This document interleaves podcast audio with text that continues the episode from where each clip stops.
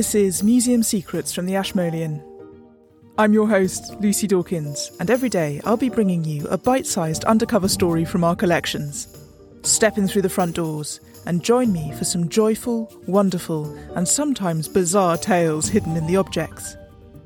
We will be going behind the scenes and beyond the labels, into dark corners of the storerooms and into the minds of the curators. Today, we're walking up the stairs immediately to the right as we enter the museum. At the top of them, we find Gallery 43, and in it, there's a round canvas by the Venetian artist Titian, showing a small boy balanced on the back of a lion. Here's keeper Catherine Whistler to tell us more.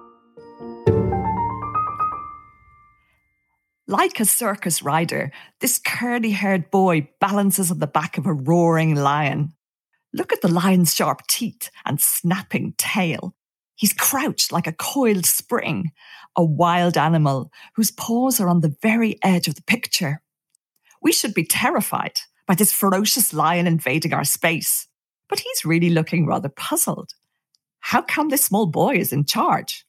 The wings and the bow and arrows are the clue. This is Cupid, the god of love.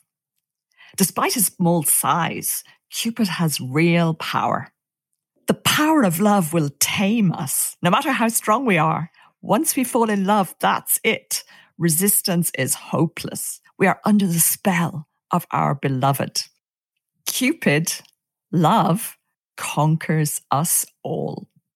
And this is happening in a sunny landscape with the blue waters of a calm sea and rugged mountains in the distance.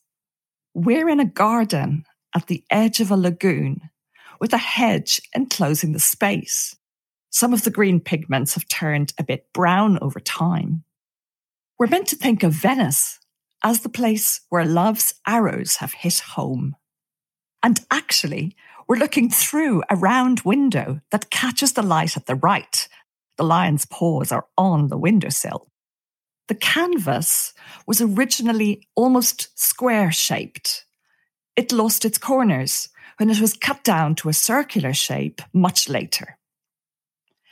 Imagine walking into a room and looking at this picture on the wall with its illusion of an open round window. The image of love triumphant would have been utterly arresting. Titian painted this around 1543 to 1546. We can see some changes of mind as he thought about how to make the image really sing. If you look above Cupid's head, you can see the shape of his curls drawn higher up beneath the thin paint of the sky. And then just a little to the right, the outline of a much larger wing.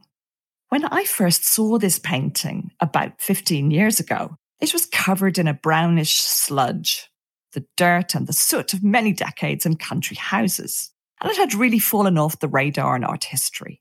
Was it even by Titian? To cut a long story short, a lot of detective work was done in libraries and archives, and I had help from art historian friends in Venice.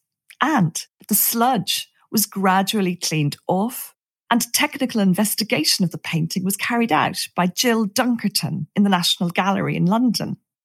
I had a lot of fun visiting Jill in her conservation studio and seeing the rich colours and the free brushwork of the painting slowly come to light. We staged an event early one morning in the National Gallery with a gathering of art historians talking about this newly revealed painting we had it on an easel and we were able to move the easel about and compare the painting directly with Titian paintings on the National Gallery's walls.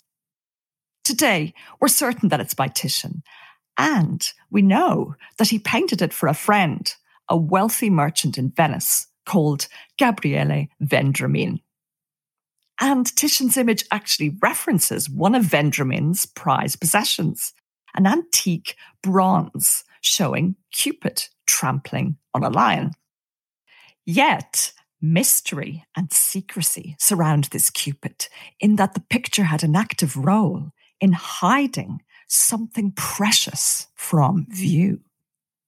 It was exciting to discover that this painting was made as a cover for a portrait of a Venetian noblewoman also by Titian. In grand Renaissance homes, painted covers hiding other pictures were fairly common, though they fell completely out of fashion by about 1600. It's incredibly rare to be able to identify one today. It's been possible to do this by studying historical documents and inventories relating to the Vendramin collection.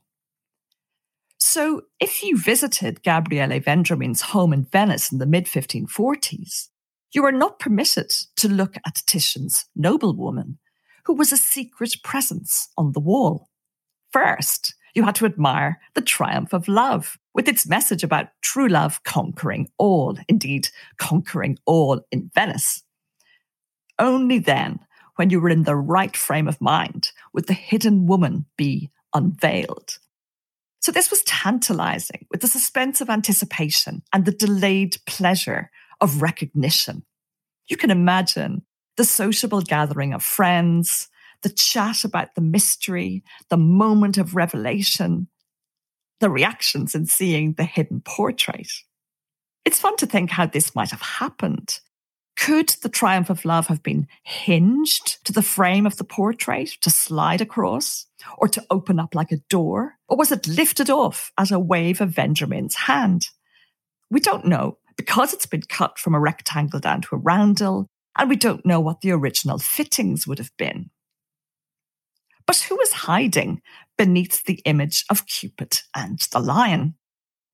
Titian's concealed portrait doesn't survive, but from descriptions in the archival record and copies, I've been able to show that Elisabetta Querini Massola was the woman in the portrait. Elisabetta was a friend of leading writers and intellectuals in Venice. Her beauty, grace, and virtue were celebrated in poetry. Titian had painted three portraits of her by 1544 for different people, and sonnets were written in praise of these images. One poem compared the power of Elisabetta's eyes with Cupid's arrows. If she gazed on you, you couldn't avoid falling in love. And it compared her with Venus, rising from the waters of the Venetian lagoon. Titian's witty image chimes with this and might even have inspired the poem. But Elisabetta was not a shrinking violet or a pretty young maiden.